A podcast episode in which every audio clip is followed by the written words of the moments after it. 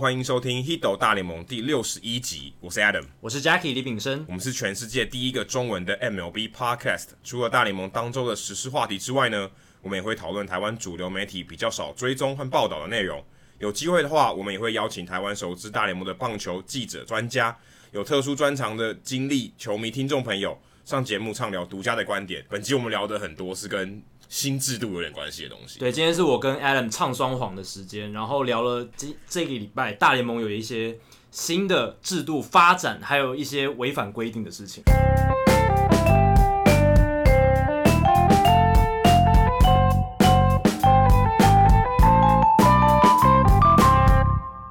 其实第一个话题我们来聊一下，其实跟大联盟比较没有真的直接的关系，它表示一个整体职业环整整体职业运动环境的一个关系，职业运动大方向改变，对然因后为棒球也在其中也，在深受其中，深受也不是说其害，也是这很难说啦。有好处有坏处。对，就是这个新闻其实是美国最高法院最近裁定了说，除了内华达州，就是我们也知道拉斯维加斯所在的州以外，以前各州的赌博是不合法的，对，那你然后必须要在拉斯维加斯赌才可以。对，然后美国最高法院认定这个法案呢是违宪的。对，违法宪法，违反宪法的。对，所以接下来开放各州，现在五十就是内华达州以外的五十州呢，他们都49州四十九州，他们都可以去决定说自己决定要不要合通法过化各州合法。有点像是之前大麻的对情况。其实我一直也觉得，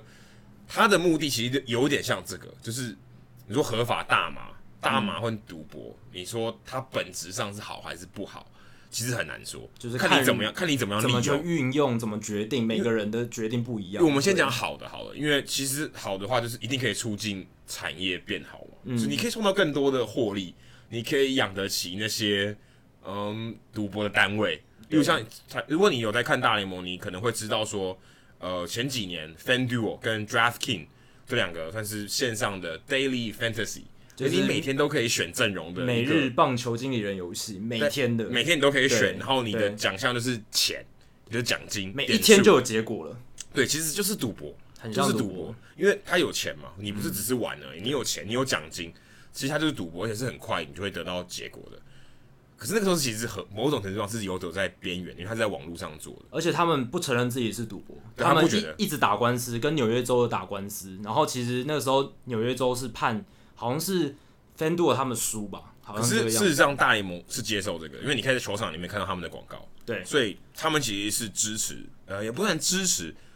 就是承认这个东西。而且美国棒球圈的媒体有大量的 Daily Fantasy 的广告，对，他们雅虎，钱如果非你常你有在多玩雅虎的或是 E ESPN，的其实对都有，对所以他们也想要分一杯羹，因为你可以知道这里面是有利润的。对，大家都你人性就就是这样嘛，就想赌。那它合法化，我相信当然后面一定有这些赌场啊，或是赌博业者的有后面有游说。可是事实上，他是看得到后面的商机的。有啦。但是要先注意的是，这一个违宪的这个判决呢，它不代表每一州都一定要合法化，它只对是开放一个权利说，哎，每个州可以去决定你要不要合法。那之前呢，像康乃狄克州、密西西比州这些州，他们已经有去争取运动赌博合法化。那现在的话，他们就可以正大光明的通过了，因为之前好像都有受阻，因为这一个对，因为宪法比较高，有一个一九九二年的职业运动、业余运动保护法，那这个法案就是把就是禁止各州去让博弈、赌博合法化的一个法案，尤其是运动赌博这一块。那现在最高法院就是排除掉了，让这个法案就是失效，所以才能让大家有这个机会。那根据我觉得这个数据很有趣，纽牛津的经济研究院他们去针对美国这个开放赌博的经济经济潜质去做一个研究，然后他们发现这一个法案被失效之后，可以创造二十万个工作机会，而且产值呢可能高达两百二十亿美金。这美金也非常可怕。对，这不只是棒球啦，这是整个职业运动整。个职业运动开放赌博，开放运动赌博。那我还看到其他的有一些不同的研究，说是五百亿美金的产值，两百六十亿美金它的是一产个哎值，估计的值，对，都是估计但。你就可以知道是一个非常非常大，对，相当于一个红红海，可能三三分之一或五分之一的红海的一对年的年收这么多。整个大集团的五分之一的红的营收，对，所以这个产值是非常大，就超过百亿美金。然后呢，大联盟据传已经跟这些 Daily Fantasy，我们刚到刚才提到的这些业者，还有 NBA，他们想说要去从这一个大饼当中去分一杯羹。那怎么怎么分一杯羹？他们就说我要收取一个百分之一的 integrity fee。那这个好像有没点有像授权费的概授念权费，然后它字面上的意思就是我收这个钱是为了让球员保持这个正直，让他们不要受到这些赌博业者的利诱之类的东西。但它其实就是职业运动也想分一杯羹。诶，你用我这个联盟里面的球员去赌博，那我应该也要就收取一些跟费玩用吧。 MLB 的秀一样，没你错还有一些授权，因为那个是 MLBPA，就是球员工会，没错，你要授权。 Adam 讲到一个重点，除了大联盟想要分一杯羹，球员工会也想分一杯羹呢、欸球员工会拥有这一些球员的肖像权，所以今天如果大联盟收取这百分之一，可能是四亿八千万美金的产值的的这个量，那大联盟球员工会也会想说，哎、你这个四亿八千万美金，我也要分一点，对，因为你不能让都让你赚啊，对啊，而且大家赌的是球员，球员是哦，也大不一定有可能赌球队啊。对对对，但大部分是球员在运作嘛，有比赛，对，你要有球球员才才有有比赛。赛。对，所以球大联盟球员工会也想要分一杯羹。但我觉得，我个人觉得最有趣的是这一个呃，美高美国最高法院的认定最有趣的是，接下来大联盟的运动赌博的赌法可以变得非常多元。就跟我们之前跟也是跟陈子轩老师有聊到的，没错，说哎、诶我要怎么样让棒球比赛更有趣？那时候我提到呃 pre play，这其实大概是大概我应该没有记错，应该五大概五年前左右，嗯大联盟的那时候刚好在推一些 app。手机 APP 呃，如果还没有听那一集的朋友，我们现在再附送一下第五十八集第五十八集，其实它的玩法其实很简单，你在每一个打席之前，你猜这个打席会用什么样的结局收场。没错，那你猜三阵可能比较常见，或是滚地球出局，或是应该是出局，嗯，三阵跟全垒打或安打，你猜哪一个猜中了，根据那个难度，你会得到不同的点数。例如，我猜全垒打，真的是全垒打，OK，那你可能点数得到拿到得分十点，对三阵你可能要两点，对因为像这样。那你猜中越多，你可以累积，可以换票或者换球衣，嗯，有有点像赌博，但是它没有钱，而且你也是免费参加。对，可是其实某本质上还是赌博，有一点像就是没有钱在里面的赌博。但是如果你今天要赌博，你还是可以玩这个嘛，这个方法你还是可以玩得下去。说可以 OK，我就是每一个打席我就付一块钱对，投注，啊有中就拿五块回来，或拿十块，全垒打就拿十块，对猜中三阵我就拿两块回来，没猜中那一块就被庄家收走。对有有点像这种玩法，而且棒球运动是唯一一种运动可以这样玩的，因为你像篮球，你不可能说，哎、我接下来预测谁谁谁会投两分球，因为它来不及一了它一直在动嘛，而且快攻对来不及，对根本快来攻不及根本来不及下注，所以棒球它有间接性，就是投手下一球它一定要有中间会有间隔，打者打下一球一定会有间隔，所以这中间的时间呢，本来大家以为是很不好的 dead time，就是大家很无聊，就是抱怨棒球中间太多停顿等等，哎、这些停顿在赌博合法化之后，反而成为一个还不错的优势、哎，可是我觉得一球一球中间有点太难。你如果是投手是 Doc Fister 或是 Mark Burley，虽然他退休了，可你那个可能他中间都停个十秒，那太太难了。对于技术上来讲，哎、你下注你就在十秒钟内下注，我觉得是有困难的，我觉对得是有难度，因为他必须他可能万一哎、我时间的落差差了一秒，嗯，这是很有可能的。那一秒，那我要不要让你投注呢？来不及了，对那，但这就会有问题，就会有纠纷。我觉得 Adam 忧虑是值得考虑的，但是雅虎的棒球专栏作家 Jeff Passan 他认为好坏球的赌博是非常有可能的，因为科技日新月异嘛，有很多我们原本以为不可能发生的事情，都在现在发生了。那好坏球的话，因为像刚刚 Adam 提到，现在每一个投手中间的间隔大概就是都在十八秒以上了，最最最快最快大联盟现在最快的投手节奏间隔也有十八秒，所以如果能够预测大联盟投手都能在一个时间点投球的话，这样子的话，这个我觉得是可行的。这也是为什么如果推投手时钟的话，投球时钟其实就是也是一个可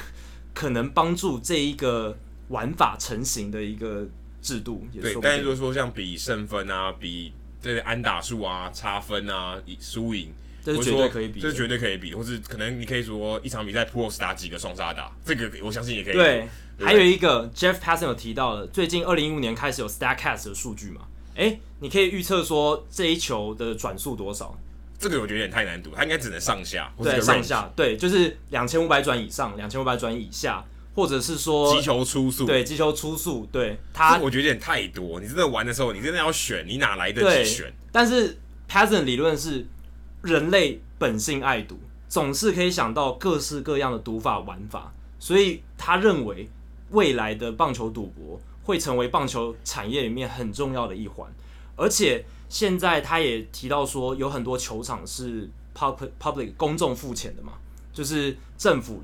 呃拿纳税人的钱那对去盖的。那这时候就有很多民怨啊，就说我们为什么要花纳税人的钱去支支付这些大老板盖球场？对，或是娱娱乐产业，我又不看棒球，我对干嘛缴税？那我干嘛缴税盖球场？他就 Patson 就提出说，这个博弈产业其实可以作为这些球场盈利的另就是增加裁员，然后去支付这一些费用的一个方式。可是我们现在都提到，我觉得好的面向，比较像生意人的讲法。对，可是事实上，你回头看，就跟台湾或是以前我们说黑袜事件，或是台湾你看到一些假球啊、赌博事件，其实它本质上都是有一个问题，就是球员的安全嘛。不要说你说球员的安全性，或者他家人、裁判。哎、如果今天我的裁判一个判决导致你输了一千万美金的赌注，嗯，假设你就是急着赶下班，拉弓掉一个边缘的坏球，三振出局，比赛结束，你这个赌，你现在赌博的范围扩大，对，我我的我我有能到我的生命财产是受到更大的威胁，因为我可能会造成更多，以前可能是地下的，对，可能没有那么多，那你现在这个开放了以后，这个这个风险势必提高，因为参参与的人肯定变多了嘛，对，那你这些东西其实就会影响。我看报道里面，Joe West，大家知道 Joe West 执法四千四五千场的这个对老裁资判深，裁判哇，他都要吓死我个毛了，对真不对？的哎、他他他今天光一个好坏球判决就被骂翻了，这还没有跟利益有关系哦对。。如果扯到钱的话，跟球对迷不对没关系，坦白说，这跟跟可能跟总教练比较，呃，可能一个胜负关键。可是跟对球对球迷来讲，其实干我何事？对可是如果今天我真的花了很多钱去赌，对涉及到身家财产的话，哇，我真的可能因为你的一个愚蠢的判决，假设真的愚蠢，反正真的误判好了，哇我真的气不过，对绑我架你听的家人，我听国外的 podcast，他们就有聊到说，今天如果有一个球迷他在球场喝醉了，然后他又花了很多钱去赌，然后结果发现他赌错了，这个时候他有可能就会失去理智嘛，可能拿球瓶砸球员、砸裁判，这是有可能发生的。但现在护网很多，应该砸不太到。但是我觉得这些危有危险场场外的是很危险的。如果球员在右外野嘞，右外野的球迷失去理智，对不对？这是有可能的，因为他如果涉及到真的太多钱的话，而且我觉得家人、小孩其实都很危险。没错有，你你这些东西其实都是暴露在外的。那对你看以你看坦白说，台湾的假球其实也就是这样。嗯，那、诶如果今天说，哎、我我让你，哦我只假设我是主头，我说我给你这么多钱，你要不要打假球？他会算嘛？对第一个他算他家人是不是安全嘛？我如果不打，我家人是不是安全？对。第一个我如果打假球，我我算的钱被发现的几率对，我算一算，我到底亏还赔嘛？对我我如果拿到我赌这些赌博的钱，跟我不去做，跟我拿乖乖领薪水，我算一算哪个比较划算嘛？就是做做的风险，我们跟先不管，乖乖的我们先不管这个道德，先这个不是管怎么道比德，较我们只对管划算不划算，就他会是算对的跟风险比较划不划算？对，我们先不管道德，如果你今天对啊道德加上去，他一定不会做。对但是对就是先不管道德。那我们看，我们常常会说假球会发生，是因为可能台湾假球会发生，是因为薪水太低。嗯，哎、我我可能一个月赚十万，你给我五百万，OK，五十倍。对，好，那我可能愿意冒这个风险。假设今天都不管道德，可是大联盟平均薪资是四百万，对，一个大联盟球员四百万，你想美金哦，四美百万金哦金，，美对，金哦。那你想，嗯、今天 这些犯罪集团是不是有能力有没有足够的财力去影响这件？事情？但对但是身家安全这个是没办法，你对再有钱，你除非你请超多保镖，对啊不，然没有机会。我觉得大家第一个在听到这个消息的时候，可能会觉得说啊，大联盟球员薪水都很高啊，他们绝对不会受到利诱啊，绝对没有黑帮威胁的问题。我觉得不是诶、欸有可能就是就像刚刚 Adam 讲的，他的亲友啊会被威胁啊，可能他他叔叔走在路上就被人家说对哎、啊诶怎样怎样这怎个样，这个事情不要说、对啊不要说发生在呃这个合法化赌博合法化，你现在在委内瑞拉就已经很多嘞、对我觉得像 Miguel Cabrera 或者他们都不敢让他们其他就是球迷，不是不是说球迷，委内瑞拉的民众知道他们家住哪，甚至不用说亲友，Wilson Ramos 在委内瑞拉就被绑就架了，被绑了。那这个 球员本身都被这是一个绑了多大的目标？对那你想，OK，呃这个你就知道这个治安的风险是有多真大的。我们还我们刚才只讲棒球哈，对啊， 其其他的运动也这些人也是受到同样的风险。你想说这个这是不是太可怕？就是一件事情一定有它的正面跟反面啊就。刚才讲心力跟防弊嘛，我们刚刚一对开始讲心力，就是 OK，我们可以赚很多钱，那你要怎么样防弊？怎么样防止这个弊端发生？嗯这个弊端发生有一部分是因为利益的关系，一部分是安全人身安全嘛。对你想，如果我今天讲，刚刚 Joe West 的家人，哇，那我想他可能也没办法请那么多保镖，他的薪水当然远不及那些球员，对不对？多危险！你想这个多可怕？就是涉及到钱的东西，我觉得都会复杂化。只是刚才提到利的部分，我还想补充一点，就是对于一些没有办法当上 GM 的人来说，其实他可以因此获得新的工作机会哦，他可以到赌博公司担任就是数据分析师，对啊，这这些工作机会是一定有的，对啊甚至专栏写手可能薪水变没多，错，专栏写手去写这个运彩文，去写这些数据分析，帮运彩公司做数据分析，这些都是新的工作机会。这是比较正面的想这是法。正面但是我们刚才也提到一些风险，所以我们也欢迎听众听众朋友，你可以到社团跟我们交流，说你你对于这个话题有什么看法？因为这个其实很深，这有很多，甚至说跟心理有些关系，跟犯罪都有关系。尤其是我跟 Adam 平常 比较少在玩运彩啦。我那们是不玩运彩的，对，那如果各位听众，你平常有在玩运彩，你会可以跟我们分享一下你玩运彩的心态。那你希望会有什么玩法，或者是你觉得黑暗面会有什么？就是在赌博这个环境之下，这个是我跟 Adam 可能自己亲身经验比较少的。不过我现在觉得很好奇，我很好奇 P Rose 在想什么。哦，对啊，有有很多人在吵说，就是 P Rose 会不会因此被洗白啊？我是觉得不会，这可是这跟那个没关系可是可是对 P Rose 一定想说，What the hell？因为对不对但但但其实这个赌博合法化跟棒球劳资协议里面规定还是完全对不不一一样样，因为劳资协议里面还是规定球员、教练、裁不判能赌完全不能赌，对，但是至少你会知道说对赌博往前迈进的一步。风气改了，至风少气社会改大众的对接受程但度但改是了你名人堂你还是进，目前还是进不去，对啊，因还为是很难。对，因为你看，像一九九二年的时候，他们是保护职业球员跟业余球员的法案去禁止运动赌博，那时候是要保护，然后可是结果这样我觉得我最重要的就是保护，对，最重要就保护。但是现在风气，你看整个风向大改变，因现为在改了，因为 Ma Mar- 呃 Rob Manfred 他在访谈的时候，他也他其实是他某种程度上是支持的，他不是、他不是觉得是一个我要抵抗，我身为一个联盟的主席、我要抵抗，他认为他是他比较正面思考一点，说 OK，那我们来想想怎么样防避，我们怎么样保护球员、保护裁判、保护他们的家人。对，这是比较积极的想法就是 OK，、我我如果够努力，我也许可以做到这件事情。但是如果我今天害怕，我可能就觉得啊，那我不要，这些心力我都不要，我我我我只要保护安全最重要。这也是一个思维没有没错，错，但你也可以很积极说 OK，那我就增强我的防护，对不对？我让这些球员让感让他们感觉到安全，对，这是一种想法。没错。那谈到合不合法，其实大联盟这个礼拜还有另一个跟合不合法有关系的事件，就是 Robinson Cano 他吃了，应该是说用了利尿剂，然后被联盟抓到，遭大联盟禁赛八十场。跟我们讲的禁药不太一样，我觉得他只是被说被列管，他也不能被列吃管但对他并不是 PED，就就是不是表现增强药物，对，不是增强表现，或者是让你伤口什么身身体快速恢复的禁呃，药不，是这种，对不不是这这种种的，是利尿剂。但是呢，他使用利尿剂背后的原因你会不是知什么？道，这有点怪。但是大联盟其实有调查，他们在季前就有去调查说，呃，这件事情其实他们在季前就已经知道，然后他们当然也不掌握会证据了，应该说掌握证对据。，但是他们一开始知道他用利尿剂，他们也不会很断定就哦，Cano 你一定是用利尿剂去掩饰你用其他禁药，他们有去调查，他们有去跟其他呃 Cano，他们有去多多米尼家。那个医生，Cano 买药的医生去问，然后去做各种调查，然后他们发现，他们掌握了足够的证据证明 Cano 利用利尿剂是为了掩饰他使用其他禁药对，的因为你事想实。利尿剂这个这三个字代表说，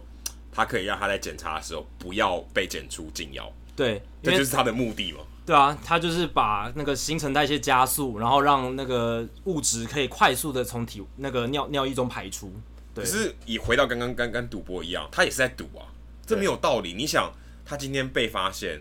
他当然毁了他，他没有钱嘛，他这个竞赛时间他没有薪水可以拿，大概是一千一百万美金，这个薪水非常高。另外，我说钱是一回事，我相信他已经不缺钱，他不缺钱，他完全不缺。但他几乎可以说很，我看大部分的球迷都认为他丢掉了名人堂资格了，因为嗯你看现在的情况，嗯，大家虽然可能大家开始慢慢接受了，可是面对你现在这种情况，那你以前到底有没有呢？大家都会问这个问题。对，因为 Cano 从来就不是农场的大物新秀，他甚至是算是很晚才从多米尼加被签出来。通常多米尼加的青少年被签出来大概十五十六岁，就是在那种棒球学校的时候就被签对了，很被看好那一种。但是 Cano 是到十八岁，人家都已经小联盟 1A 开始打了，他才被签对啊到。大家要注意这两岁差很多差很多，差差非非常常非常非多。常的多。而且他在小联盟的打击三围其实大概只有两成七，然后三成五，然后四成二左右，就是并不高。然后也从来没有被列入百大新秀。但是二零零五年一上大联盟，大家一定还记得，因为那时候跟王建民一起嗯，就打得非常非常好，然后接下来每一年都稳定出赛，然后大家就会，其实二零一二年就有风声在传出卡诺是不是有可能是使用禁药的人，对，因为后来 ERA 嘛对，Milky 呃 Milky Cabrera 嘛，就是迈阿密生计诊所事这 件这。一个帮嘛，这一个帮的人，全部都是他的好朋友，而且他们就是坎诺的经纪人也被涉入这一个迈阿密生技诊所事件。那个时候就有很多人怀疑坎诺是不是也有涉案，但是联盟没有掌握到足够的对，证至据。少到上个礼拜为止，他都还是清白。对，然后这也这个关键也是让 Mark Teixeira 他的前队友跳出来说，他觉得不意外，卡诺被抓不意外，就是因为那个时候他卡诺身边太多人跟生技诊所案有关系。可是 Miguel Cabrera 蛮意外的。对， 就是我我有发现啦，就是联盟里有两种讨论风向，一种就是像呃 Miguel Cabrera 还有 Mariano Rivera，我觉得拉美球员都挺自己人，就是你看像委内瑞拉就是是 Cabrera 祖国嘛，然后像 Mariano Rivera 他也是来自中南美洲，巴拿马，巴拿马，坎到是多米尼加，我觉得他们有一个共同的情怀吧，就是对自保己的护自己人，要力挺。那 Mark Teixeira 当然是不同背景出身的，那他的看法可能就略有不同。对他就是 他可能就跟 Cano 这时候就已经处不太好了吧，我猜。对，我觉得有一个很有趣的数据是，大联盟现在有百分之二十八的球员是外国球员，不是非美国籍的。然后呢，被查出禁药选手里面有百分之五十八都是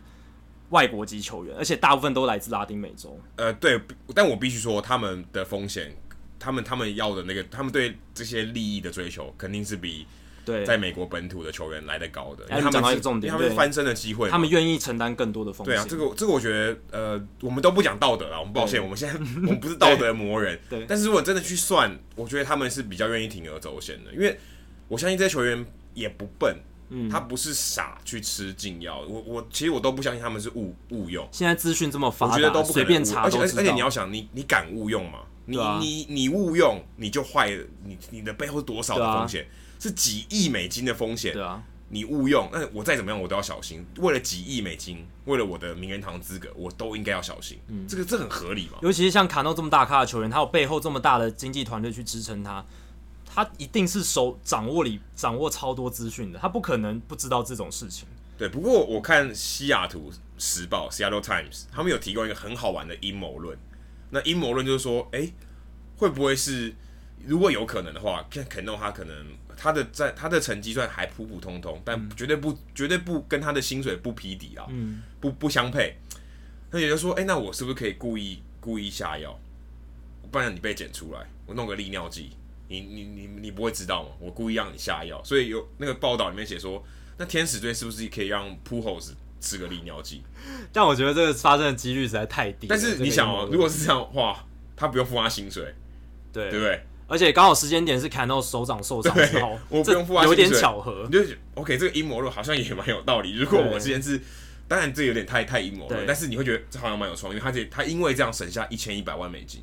对，但前提是卡诺要受伤，而且你要在卡诺受伤之后但马上下药。但但现在 OK，肯诺受伤，他产出是零 p u o 接近也差不多零了。如果你用 WAR 值来看，对对。对，所以如果天使队想要省掉一个麻烦，然后又不想让 p u o 直接退休，嗯，这好像是是一个方法，有可能的。这蛮阴谋的，要是反击有点反过来，对，我喂你吃喂你吃禁药的阴谋论。对，如果当球员真的像 Albert Pujols 这种已经接近负产值的球员的话，确实这样子做对球队是有诱因的。对，你就对球队其实是有利的。对我省第一个我省钱，我还清出一个位置，对然后我、哦票已经卖完了嘛，因为三千安已经过了，所以摇头娃娃也发了嘛，差不多了，可以了。该利用的价值已经差不多炸完了，可以换了不。过还有一个巧合，就是水手队超多禁药球。对啊，我有发现这一点，就是他们 Nelson Cruz，然后还有 D Gordon，而且 Nelson Cruz 跟 D Gordon 他们都是使用过禁药被禁赛之后，所以这个他现在们后才把它面签背，过现在后来。面的背景音乐是说他们是乐色嘛？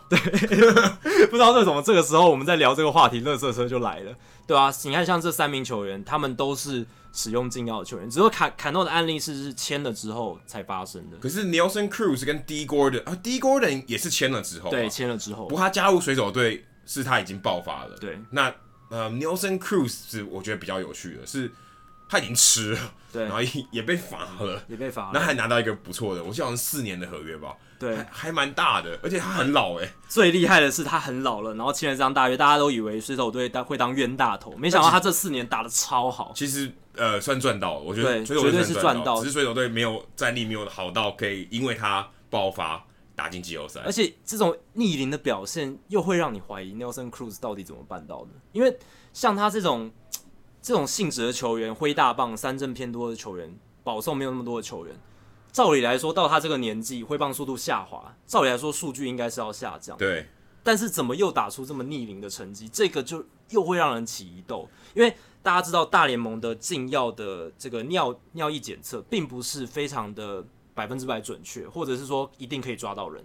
每一年有这么多的球员，那他也不可能每一个去抽样嘛，呃，不不一定每个抽检，所以他要抽但样。他们抽他要取检样很样频本繁，就像 David 对 Ortiz，他最后一年被抽到反了，对，但是就算你真的抽到了使用禁药的人，也不一定可以检测得到，因为现在规避禁药有太多的方式，而且这有科技不断的进步。我突然突然觉得说，季前应该要来，也是跟刚刚赌博话题一样，应该要来赌谁会被禁药抓到，因为几乎每年都会有。去年是 Starling Marte 嘛，我对们其实有聊到，每一年都有一个大咖的，二零一六年是 D Gordon，就是你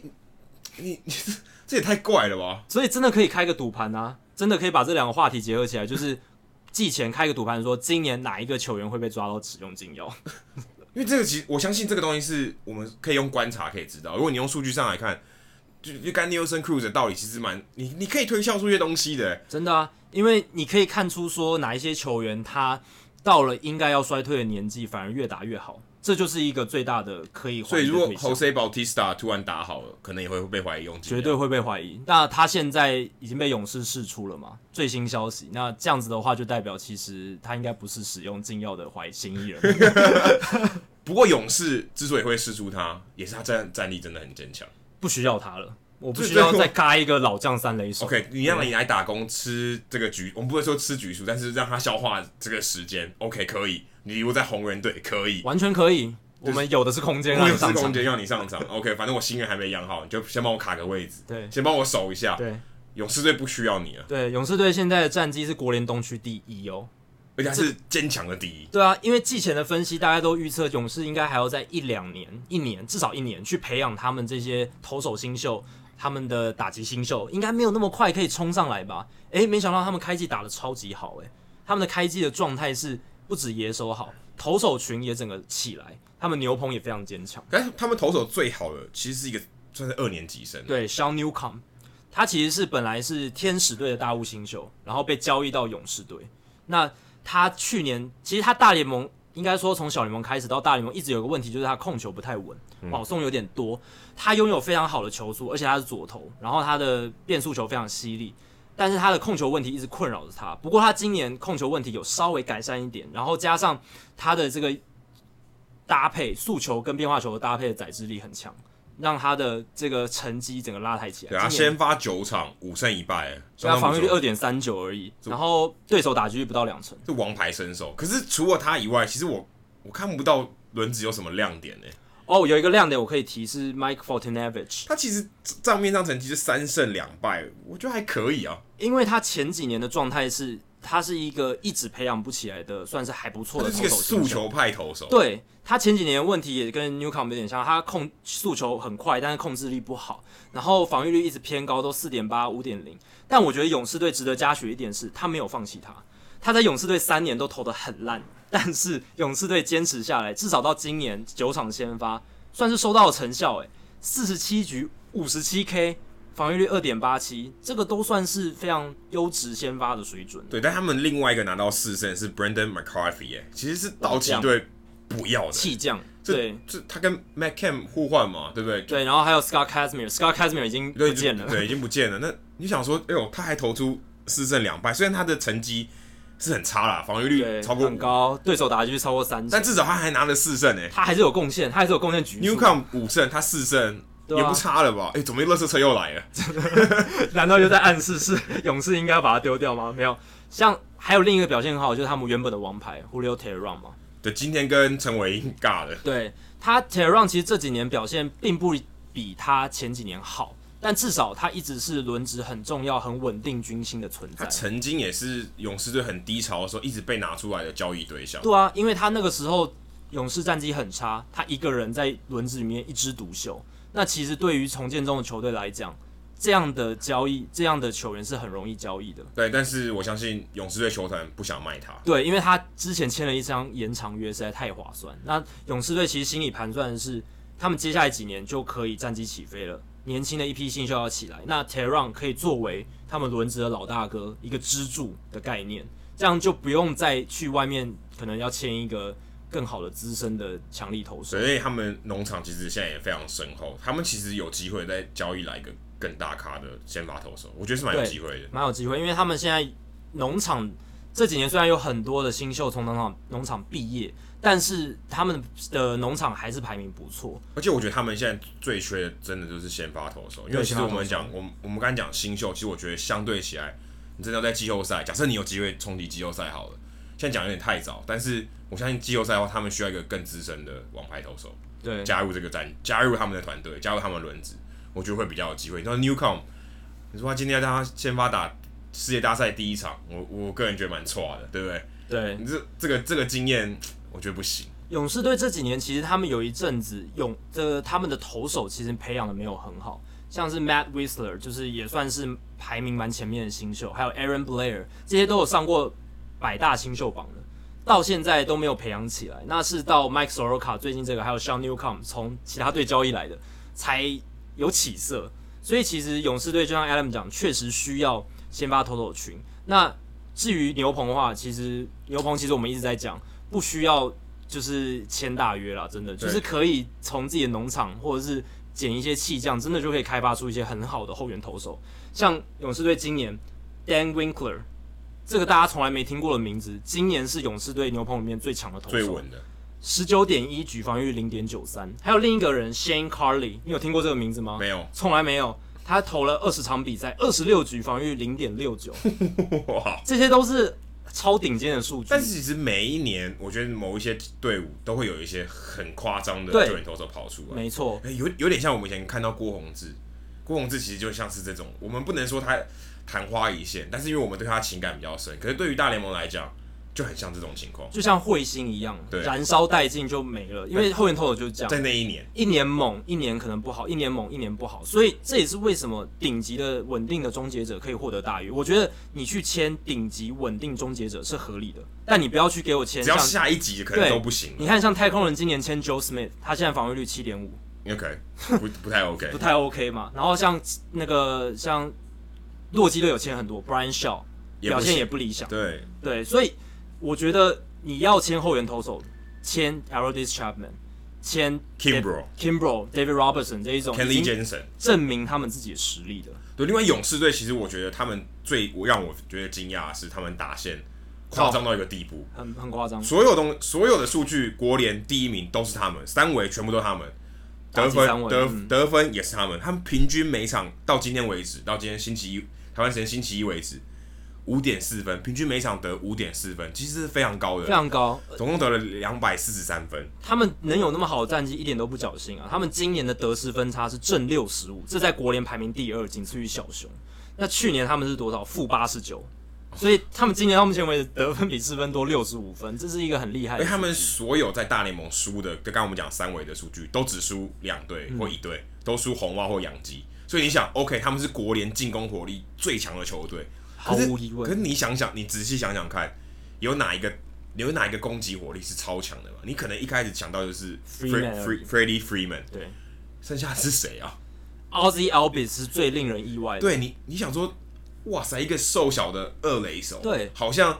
呃拉美版的 Dustin Pedroia，对，因为他速度快，他防守好是可以预期的，但你没想到他打击可以这么好。他之前在小联盟，我记得他的 OPS 就是进攻指数最高，大概接近零点八，所以算是非常优质，但是没有到就是长打型的选手的程度。不过 LZ Albis 他现在两成七七的打击率，十三轰，三十三分打点，长打率快接近六成，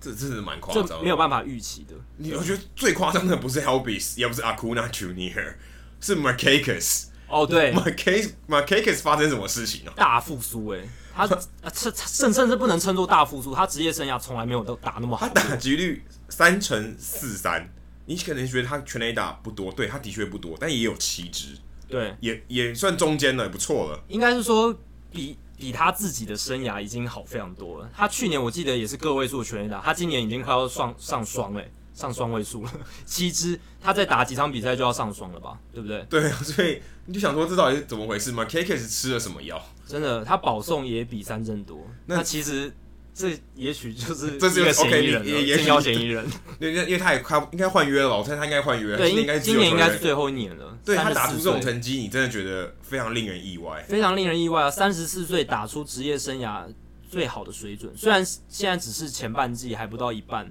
但是点九三一的攻进攻指数，你乍看之下你一定会猜是 Freeman 的数据，对，我你绝对们不会猜 Marquez。我们再来讨论一个，我觉得回春也蛮离谱的。我们来看这一队很惨，洛杉矶道奇队。跟对道奇队最有关系，又是勇士队的人，就是 Matt Camp。对， Matt Camp 也是弃将，刚才我们谈到 Brandon McCarthy，Matt Camp 打的也很好、欸，弃不要将回闹了。春，对他也是弃将回春的一个案例。他现在打击率三乘二一，进攻指数快逼近零点九零零。今年道奇要是没有 Mac Cam 的话，他们战绩会比现在更惨。对，而且我看他们先发九啊、先发八人，因为投手不算，先发八人只有他打击率超过三成，对啊，而且勇士队是三个。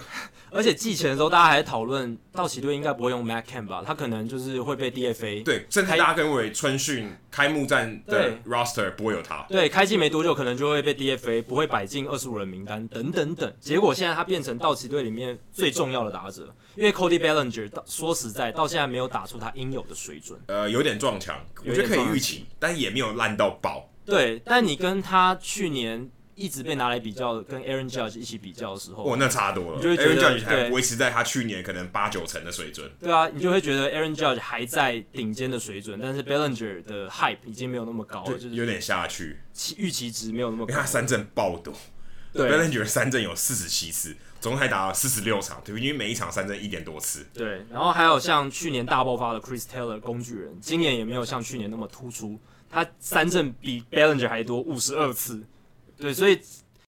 打线我觉得是一大问题。Corey Seager 的受伤，这是一个非常大的重击。对，然后 Justin Turner 也受伤，所以他现在回来了。不过我觉得这个回来是有对打线是有帮助的。绝对有帮助，他一回来就有很大的贡献。对，那另外一方面，我们看除了打线以外，他们投手也真的很惨。对，虽然最近道奇三连胜，但是从开季到现在，我们看到很大的问题就是投手群一直出问题。那 Kershaw 一几乎是一胜难求，就一胜。对，科小，然后又受伤了，然后再再来就是 Rich Hill，他们去年的第二号王牌嘛，今年水泡问题一直出现，而且防御率也不好，超过六。 Alex Wood 也没有以前那么好，对也没有去年这么威了。大概比较好的就是前田健太，还有刘贤正，刘贤正在在还没有受伤之前的刘贤对，正，柳贤正今年也是回春的迹象，但是他又受伤。不过我相信他回来应该还是能够稳定的输出，那 Kershaw 呢？我觉得 Kershaw 已经现在大家已经开始怀疑说他还是不是地表上最强的投手，而且大因为家他一直受伤。对大家也在讨论说他今年球季结束之后到底会不会跳脱他的合对，约在在在还没有进 DL，在还没有他输那么多场一胜难求的时候，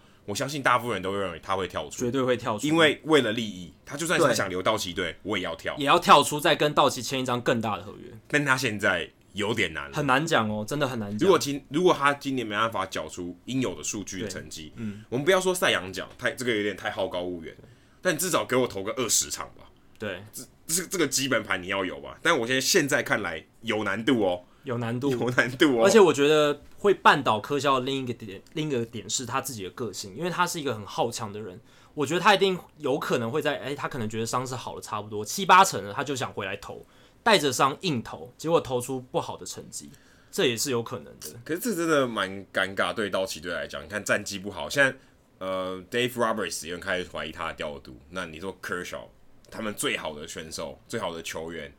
现在面临这种状况，他们其实也真的是对，没巧妇难为无米之炊。真的 Dave Roberts 该怎么办？我觉得道奇 David Roberts 他们一定要靠科肖的回归，才能够在今年国联西区杀出来。因为 Corey Seager，OK，、他已经真的 down of season 了，对不有对？些人甚至说 Corey Seager 倒下的那一刻，整季报销的那一刻，道奇今年就没机会了。可可是对，因为国联西区其实真的怎么说，响尾蛇跟洛基其实都蛮有机会的。对，但我个人比较乐观是，道奇今年应该还是能够反弹，主要就是因为分区的问题。因为国联西区今年很多球队其实都有很大的问题，像是亚利桑那响尾蛇、Pollock 受伤、g o s m i t h 低潮、Robbie Ray 受伤，其实他们现在战绩也非常差，四连败。然后呢，最近实战一胜九败，然后科罗拉多洛基打线超烂，大家不要以为他们全垒打好很多就是打线好，他们其实平均来讲打线是联盟里面倒数的哦，这个也很我真的很难想象，对，很难想象，但是这是一大问题。是因为我们现在去看了春训代赛，也有可能呢、因为现在支撑他们的反而是投手，这大概是洛基创队以来史上最难得的一最次。最依赖投手的一年。对啊，巨人不用说 b a n g a r n e r 又受伤 c u r a t o 也受伤，所以其实国联西区是一个 wide open，大家都有人人有机会的状态。那道奇队他他把们教师放哪里？呃，我其实真的没有把它放在这一个考虑之中啊，因 为教室可能距离重建完成还有一阵子。那道奇它有一个优势，就是他们的板凳深度很深嘛，所以其实你看他们现在受伤这么多，他们还是可以摆出上得了台面的阵容，Enrique Hernandez，然后还有就是 Chris Taylor 还能上场，然后现在 Justin Turner 回来了，阵容其实七八成打线啊，至少回、嗯还有都回来了 Patterson，Patterson 他可能一开始都没有受到重用，但现在对 OK，他现在有点机会了。而且 Peterson 说他今年要改变打击策略，追求打击率。现在有看到成效，现在打击率两成五左右，比他生涯比平均他生涯好很平多，均好非常多。所以接下来就看道奇接下来可不可以力挽狂澜啊？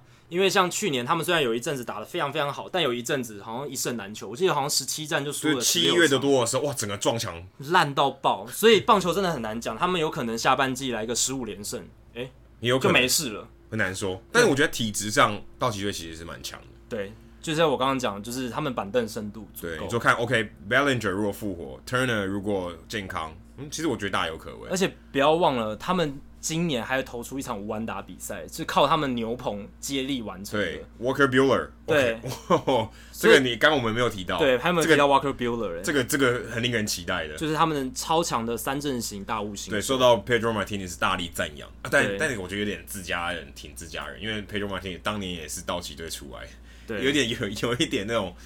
怎么讲，捧自家人沸没水错不过外人田那种感觉，说到自家人挺自家人，有一个自家人不挺自己的球超队、级哦，不挺。他整个超不挺的、啊。Joey Votto，他在接受雅虎 Podcast 访问的时候，他就直接很直白的就说，红人球团让我非常失望哎、。可是我后来去听了这段访问，嗯我觉得他不是刻意说的，他不是说在这个访谈之前他就打算这么说，他就是一个很有点无心带无心讲过，对了，我有听这段访问，应该是说记者有引导他嘛，对就是说你觉得红人今年战绩这么差呢？你这几年观察下来，你有什么感想？但我觉得对于一个待了这么久的球员来说，他长期观察下来，今年确实是令人失望啊。这个评论我觉得不蛮意外，蛮公平的。但是他没有喊 trade me 嘛，没有说把我对交易出去，对，而且我觉得他也不是恶意的，他没有说想要就是刻意让红人队难看的意思。但他道歉了。对他道歉，因为这毕竟在公开公开出来讲还是不太好看，因为你很少听到球员直接公开说，哎、我觉得球队烂透了，很糟什么，或者是令但我但失但望，这事实上就是如此，他就是事实。就是没有在争取季后赛嘛，然后总教练打个一个月就被 fire，还不啊到一个月就被 fire，、大家还记得开季的时候，红人队什么胜场数三胜十六败什么只的，是差到爆，很可怕的战绩、啊，更不用说进场人数，对啊，对不对？对啊，所以我觉得 Vato 讲这些话无可厚非，而且 Vato 有资格讲这些话。但他他现在有完全不被就是呃 full no trade clause，就、就是是十五条款，对他就是完你二十九队我都可以选择不要去大对联盟待满十年，在同一支球队待满五年，就有这样子的这个条对，件。而且他是完全的，所以对二十九队他都可以选，他都我没都错不要去。除了除了二十九队，我相信如果今天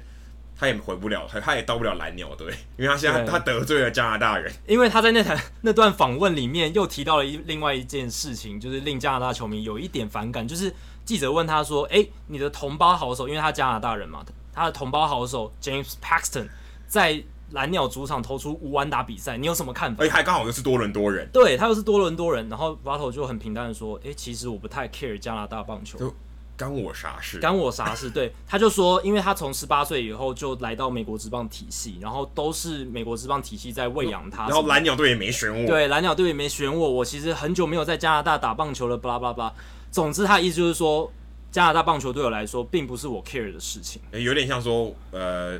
在一个假设啊，有点像王建民说台湾棒球关我啥事？对，其实我听到这一段访谈的时候，我就有点压抑了。相较于他说红人队令他失望，但但但他我听他访谈里面他讲他这句话完全没有任何情绪，对他就是很平淡的带过去。跟我有什么关系？可是我我自己又不是我的，队的对，James Paxton 又不跟我同队，我也没对跟他怎么交情。 我觉得就理论上来讲，就理性上来讲，Vato 有道理。但是我觉得我自己从情感面，我觉得他有点太诚实了，太太诚实，稍微太太无情了一点，因为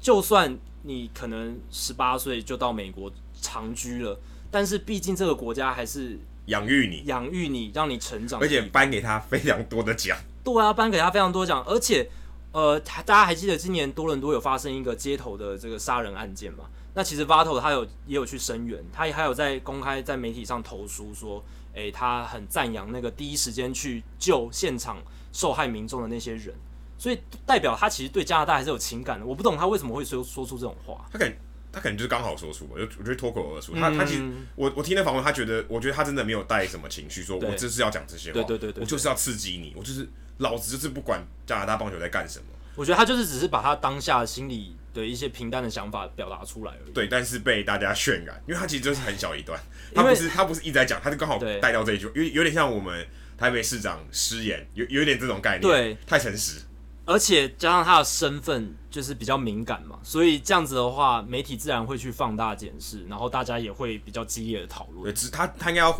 值得庆幸是他自己没有经营任何社区媒体，对，如果是这样的话，我相信他失言的风波会非常多，多到红人都会把他交易掉。一发不可收对，因拾。为因为他他的讲话实在是蛮酸的，对，但他他他人很，我相信他人是很好的人，而且喜对喜欢开玩笑。对可是以他这种失言的频率，那他他可能真的蛮容易被交易的。对，他可能接下来要收敛一点了。啊不过，如果他想要离开红人队的话，这不失为一个好办法，是对吧？ ，OK，就是搞搞不好是公关要求他，麻麻烦你失言一下，让我顺水对推舟把你交易出去。他问他的经纪人说：“哎、我要怎么样才能离开红人队，正当地离开红人对，因为红人队， 因为红人队看起来也没有想要交易他。其实对红人队这这几年战绩这么烂，Vato 是一个很好的资产，？”对你只要吃一点薪水，其实是可以交易到很好的新秀的。可以可以。对，就是完全可以的而。且 Vato 待在我这边，坦白说就是浪费，对啊就，是浪费。你浪。费一个全联盟最好的选球打者。你你对我，然后我也我也赢不了，我也赢不了季后赛，那我要这个干嘛？放在这里干嘛？我对啊还不如换个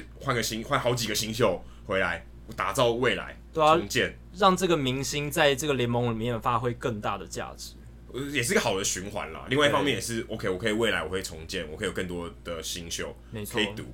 我留着 Vato 对我讲，其实也不能说食之无味，但是我觉得就是一种浪费。气质对，没也有不是气质，气对，质但也是但不是可真的惜无哦味嘛，因为对，无我味说无所谓的那个无味，就我对我到我到底留你干嘛？对那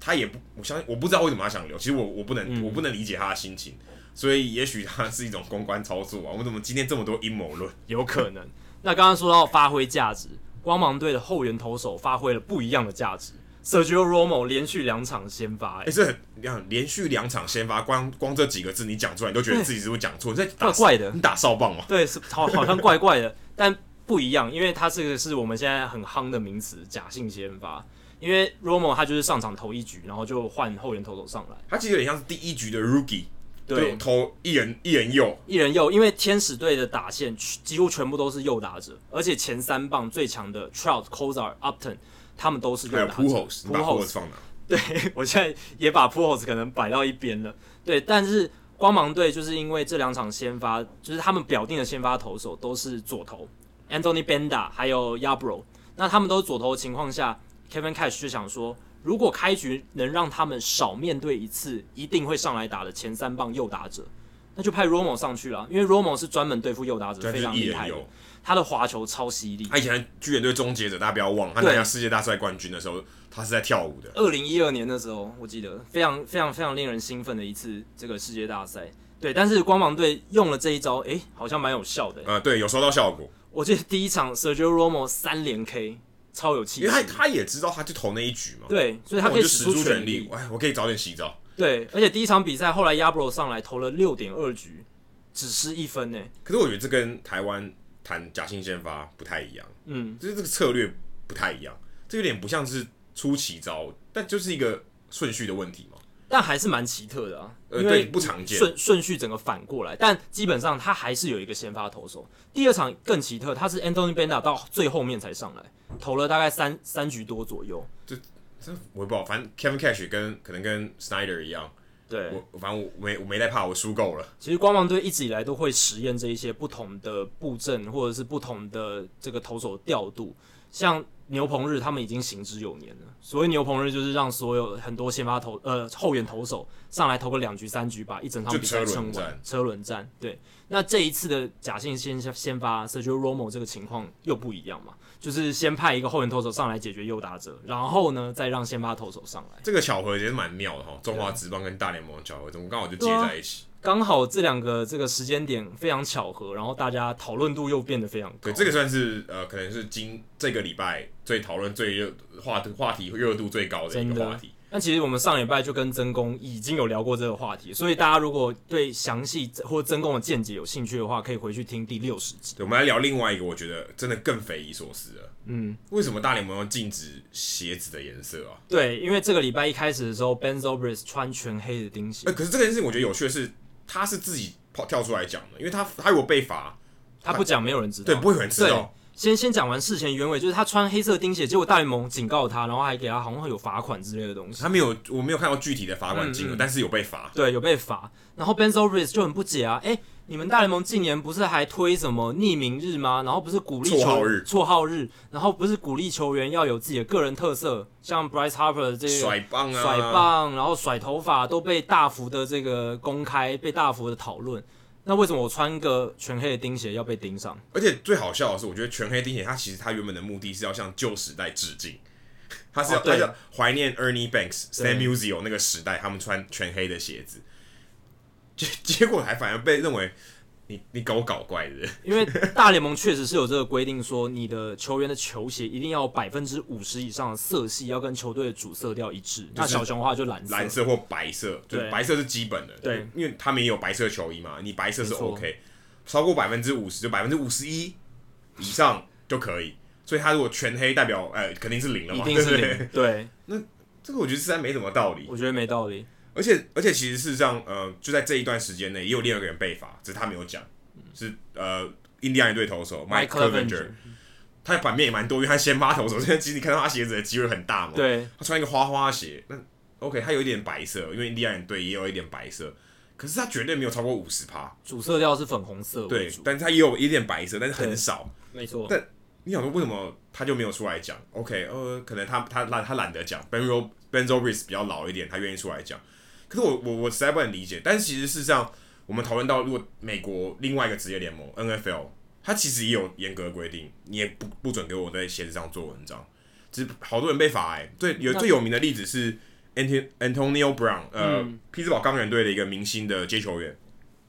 他曾经因为穿阿里的鞋子上场。一般时候，他们大部分做文章都是在赛前、o k 让记者拍拍我的鞋子对，就可以了。没有那一场比赛，他穿阿里的纪念鞋，因为阿里过世，二零一六年的时候，阿里过世，拳王阿里过世，他想要纪念他，一般来讲，可能上场之后就会换掉对就那换个掉鞋子。他穿的上场，哎、这被罚一次九千块美金、哎，也不少哎、虽然对职业球职业球员来说不多，但也是是二十几万、欸这个哎金额啊数量还是蛮大的。而且更夸张的是，他被中场的时候被要求你给我换鞋，你给我换鞋，我就不懂，我就 OK 好，对，你有个严格的规定，而且他后来他也跟跟棒球比较有关，他有曾经穿过纪念 Jose Fernandez 的鞋子。我呃，虽然他们可能没有什么渊源，因为一个是古巴人，一个是美国黑人，可他就想要纪念他，就在赛前穿了他的鞋子，穿了上面有他肖像的鞋子，他也被罚。然后还有，你如果庆祝圣诞节，去年最有名的跑锋 Elvin Elvin Kamara，他也穿圣诞圣诞装饰的鞋子上场，也被罚，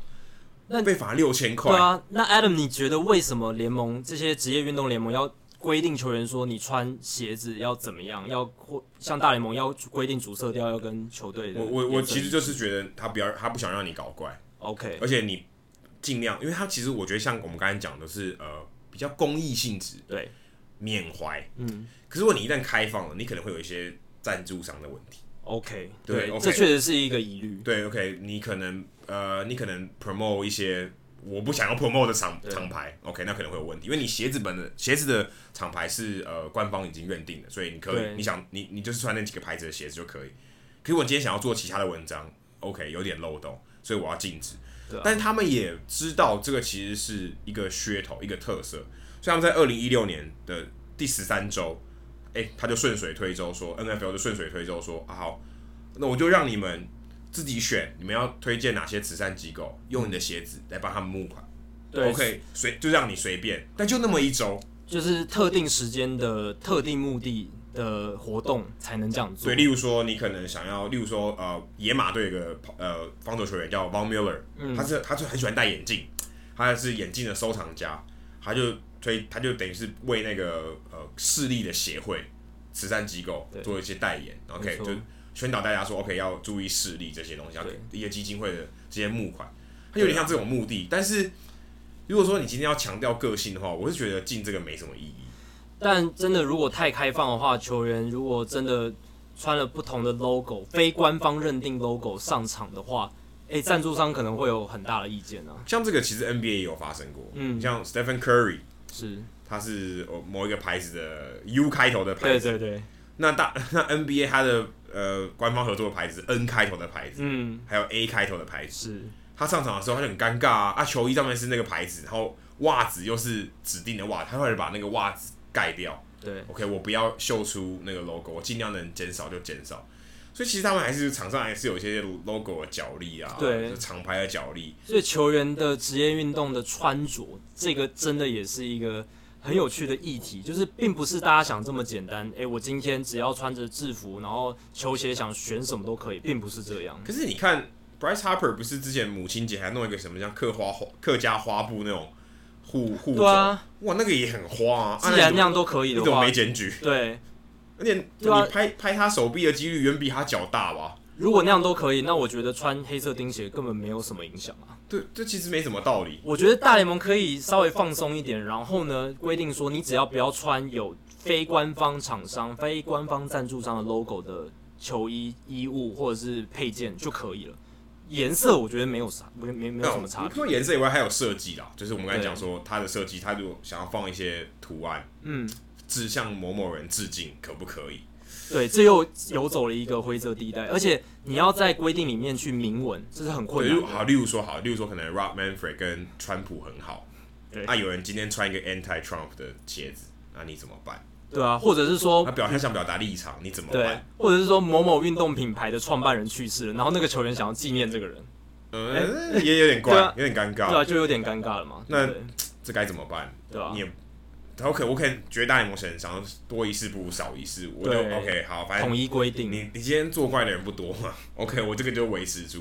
因为我看他们没有，他们后来虽然是有点像和解还是怎么样，对但对是对。也没有说要改啊，没有而且没其有实说要改，大联盟那一边可能会认为说，我已经给你百分之五十的发挥空间了嘛，对不对？对他没有说百分之百色系都对，要因啊跟为 Joe Torre 我看就是球队一跟样 Ben Zobrist 就说 OK 就是这样对，我跟你沟通好，嗯 OK 你不要不要再跟我吵了。对规定就是规定，之后还是这样继续做。但我不确定之后会不会怎么样，也许也也许他们跟 NFL 做法一样，嗯，我就来个公益嘛，对不对？就跟我们拿粉红球棒一样，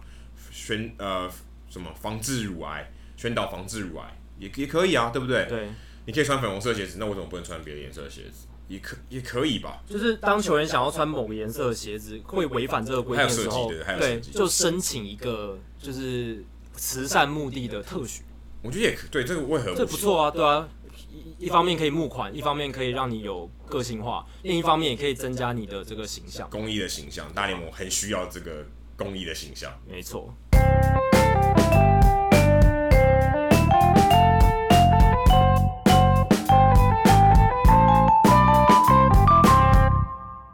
好，接下来进行本周的人物我来讲单元。Adam 今天介绍人物是谁呢？之前我们跟陈子轩老师有聊过女性的话题，就是对女性的从业人员在棒球界在。棒球圈里面工作，今天我们来讲一个也是从业人员，因为其实我最近看到呃 NBA，我不确定 Jackie 有没有注意到 NBA 最近的消息。呃，马刺队的助理教练 Becky Hammond，Becky 嗯嗯， Hammond 他去公路队面试总教练的职缺，不过后来没有吧，被被拒绝了，没有录没取有，录取，那换了还他们还是选了一位男性的教练。对，但是 Becky Hammond 这个事情，其实后来大家一直在讨论，之后你觉得他就已经快要到了，只是迟早的事情。对，至少他有被考虑，而且有去面试，这是一个很大的一步。对，可是反观棒球界，女性的教练基本上，我就是我个人觉得不太可能。很难、啊，很难很难真的很难。那女性的防护员有没有错？嗯女性的裁判目前也还没有，女性的球员，我觉得也还有一段很长的路要走。对可是我觉得最容易的达到的是女性的 GM，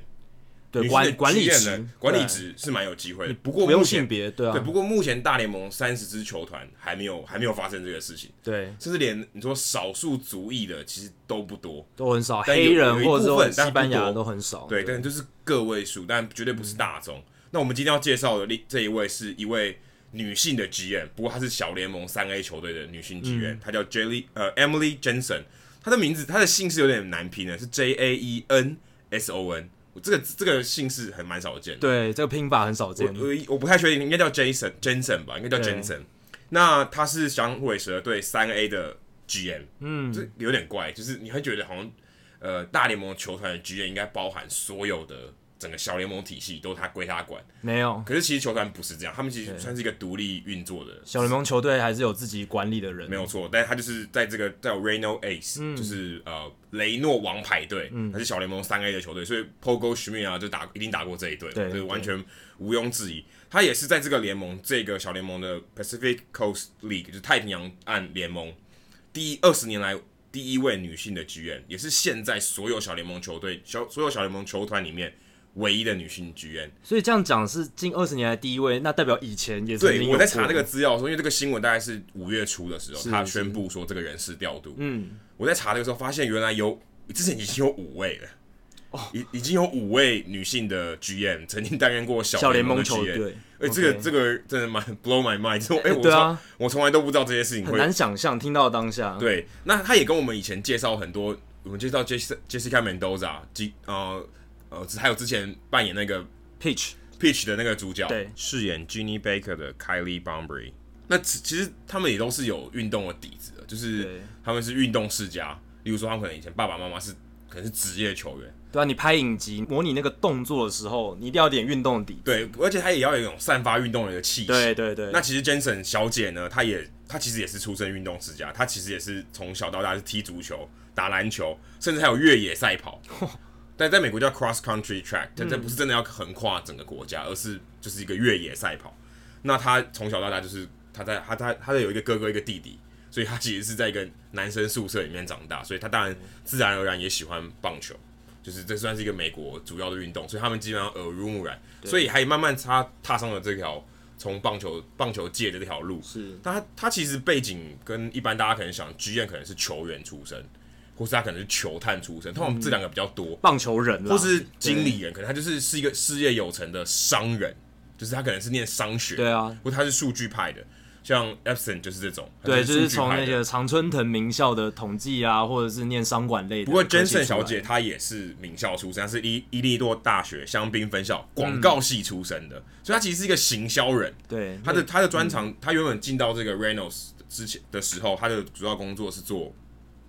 是做赞助商招募的，嗯，所以她基本上是业务单位，她就专门去拉赞助商的这种这种情况。广泛广泛讲也算商商管类吧，也是算商管类，对不过他比较像偏广告，对对对合行作、销异业对合作这种。他生涯的起步是在他的家乡，在芝加哥，是担任公牛队的票务，让我联想起来很像是小 P 跟 Wayne 的组合，哦嗯，有点像。 对对对我对看他的这个访谈里面，他就介绍说，他刚开始生涯起步的时候，每天要打八十通以上的电话，嗯，去问说，哎、你要不要来买我们的机票？那时候是公牛队，他在公牛队工作，就芝加是哥基公层的工作，对，非常非常对基非层，基层，从打电话开始，对一天要打八十通、几 通电话。后来呢，他也就加入了 Reynolds，开始在在这个球团里面工嗯作，一一步一步爬上去。不过我觉得有趣的是，我在查这个资料的时候，也发现其实 Reynolds 这个球团，他也有一个足球队，也在他的管管辖范围内，哦哇所以他他管其实是两两个球团的 GM，管的很广对，哎是，USL 联盟，不是我们一般知道的那个足球联盟，是 MLS，不是，不是美国最大的职业不联盟，是，是对 Reno 一六嗯一八六八 FC 联会，那他是在 US 呃 USL 联盟里面。那他他这个我看他那个访谈里面提到很有趣，是说他一年就是主场比赛比大联盟少一点，大概七十场比赛，对他的看法不是像说，哎、我要进一个很厉害的球队，因为他们跟大联盟的剧院不一样，大联盟有一些农场问题啊、选秀啊、对剧院这些比较像棒球事务的东西，对，但他们主要就是要营造这个看球的环境。欢乐的气氛，嗯欢乐气氛跟谈，例如我刚才讲他的背景，谈赞助啊，谈赞助然后例如说一些促销活动啊、有趣的活动，有趣的吸引大家来对看小联盟的主主题日什么之类对，的，所以他认为他最重要的使命，并不是说，呃，我球队要很强，交易球员什么，那不是他因为的不是因为呃那管辖范围，是上上对头的对指对示。他最重要的是，他希望把看球的气氛变得很好，因为他他在对访谈里面提到说，他他认为来他们球场看球的人观众，不见得每个都是球迷，嗯，不见得甚至不是每个人都看得懂棒球，对可是他希望可以吸引大家入场来享受这个氛围，甚因至为有一天对变啊球迷。你想说那些比较热血的棒球迷，他可能就直接去看大联盟球赛。如果他想认真看棒球的话，对不对？那如果只是到小联盟比赛，可能就是哎、一个家庭，他刚好这个晚上有空，然后刚好家里附近有一支小联盟球队，对，然后去因为其实就是 Reno 也是一个蛮嗯放松大一下的城镇，一个场，嗯嗯但很是一个很大，所以他们有一个三 A 球队，其实他们的人口是很人口基数是很大的，所以他们也会希望可以吸引更多潜在的球迷来看球。对，而且就是狭义来讲，应该是说小联盟球队他最主要的目的可能也不是战绩要拿冠军，对，也不是因为其实那些球员调度也是听嗯对上面的话，对啊，嗯他的他的球员其实一直在动，你诶可能主力球星下礼拜就不见了。 对，或是说哎哎、诶要安排一下附件赛，啊，就对安排一个人对先把手对插进来，有点像这样。他其实对调度啊，并不是 GM 或是他呃怎么样投球员升降，对不是他的责任管辖范围。战力不是最主要的考量，刚刚我们提到说女性的 GM，其实在之前跟陈子轩老师访谈的时候，他也有提到这个人名，有提到这个人，他其实是最接近呃曾经最接近 GM 这个工作的人。大联盟 GM，对，她是一个华裔的女性，叫做吴佩琴。嗯，她在二零零五年的时候，她曾经要去角逐道奇队的 GM 对。哎、不过那个时候被呃后来大家知道 Nick Colletti 对取代了，就 Nick Colletti 获选，变成是拿到这个 GM 的工作。对，而他没有。从此他就其实他不是就不在球团体系，嗯就是不在球团体系继续往上爬。他现在老板是 Joe Torre，其实我们刚刚也有提到 Joe Torre，就是现在在大联盟办公室工作的，对，就是棒球事务的工作营运长，对营运长，他是副总裁，对，所以他其实是蛮大的很，大的官哦，对他其实很大官。可是我们其实也蛮蛮希望他有朝一日可以变成球队的 GM，我觉对啊得这是一个很特别的情因况为。他的经验实在太丰富了，以前是非常厉害的球员，然后到变成非常厉害的总教对，练不，过他跟 Jensen 的这个角度又不太一样，他这边他可能是处理棒球相关的，嗯对比较是棒球面棒球人，一个是有点像广告人、行销人，在棒球界，对一直有点不太一样，没错看的角度我相信也不太一样。对对好，那今天数据单元 Jacky 要给我们带来，也是跟棒球事务很有关系的，对，跟棒球事务非常有关系。我你还记得我们在季前其实有提到说，响尾蛇主场 Chase Field 今年球季要加装这个棒球加湿器，主要是为了避免那个球场环境因素太有利于打者，对，因为他们投手 有点太衰，就是真的变真的第二打者天堂了，真的，因为我们那一集其实有聊到说，潜力是 Coors Field 洛基的主场，对，然后呢，他们有装加装加湿器之后，从一个超级超级超级极端的打者有利球场，变成超级极端的打者有利球场，就是从很非常夸张到没有那么夸张，虽然还是对打者有利，但跟九零年代比起来已经好很多。那 Chase Field 其实也想仿效他们，就是加装了这个加湿器之后，希望可以改善极端打者天堂的环境。对，因为 Chase Field 是在沙漠里面，没错，那他们其实也有开冷气，所以相对起来空气比较干燥，对球飞行的距离就比较远，所以这是一个前提啊，对，而且他们的海拔是全大联盟第二高的第二高的。当然不能跟 Coors Field 比，Coors Field 比超高，但是呃 Chase Field 是第二高，所以这也有有帮助他们那个飞球的飞行距离。所以我就很好奇说，诶，我们现在大联盟球季也打了一个多月了嘛？呃，一个半月了。对啊，快要接近三分之一了。那到底加装加湿器之后有没有效果呢？其实应该证实是有啦。你看，像二零一七年我去查了数据，Chase Field 二零一七年平均每一场比赛有一点二二二支全垒打，今年降到只有零点八一九支。可能是 Go Schmidt 低潮， 还有 Jake Lamb 的对低潮， J Jack 呃 Lamb 受伤嘛，对啊然后就受伤 g o 他 s 在 h m i 跌 t 大低潮，但是其实其他像 Pollock 他也打的还不错啊，对不对，对？呃，也受伤了。对的，也受伤，不过他也打得不错。不过这个整体数字下滑是蛮明显的，而且这不仅限于就是诶响尾蛇球队，其他球队来这边也也算在对里啊，面也算在里面。那整个数量是整个下滑的，而且不止全垒打，安打数总安打数也从平均每场一点零八八支降到零点九零八支，呃，其实差距蛮大的、都蛮大的。这些落差都算，我稍微看了一下，大概都是三十座球场里面算是数一数二多的跌幅。然后呢，ESPN ，E 这个网页，这个球场因素的网页，它有一个数据叫做 Park Factor，就球场因素。那它基本上就是把球队主场的平均每场的分数除以客场在在客场得分的总分数，等于是把球场的因素尽量消除。没错，那这样子的话，这个 Park Factor 的数字如果越大，超过一，就代表说主场对打者越有利，因为得分越多嘛可。是这个我觉得也有点不太对，因为你说除了一些物理的东西，说空气稀薄，可是球员习是否习惯这个球场，应该也有差别。有差，所以这个数据，这个 E ESPN 版本的球场因素数据并不是最完美，对，并但不是最完美，还是有点瑕疵。还是有点瑕疵。不过你看去年的前五名，基本上就是按照我们就是脑中印象所想，第一名是 Coors Field，去年啦第一名，他一点三三二是全大联盟最多的，然后还有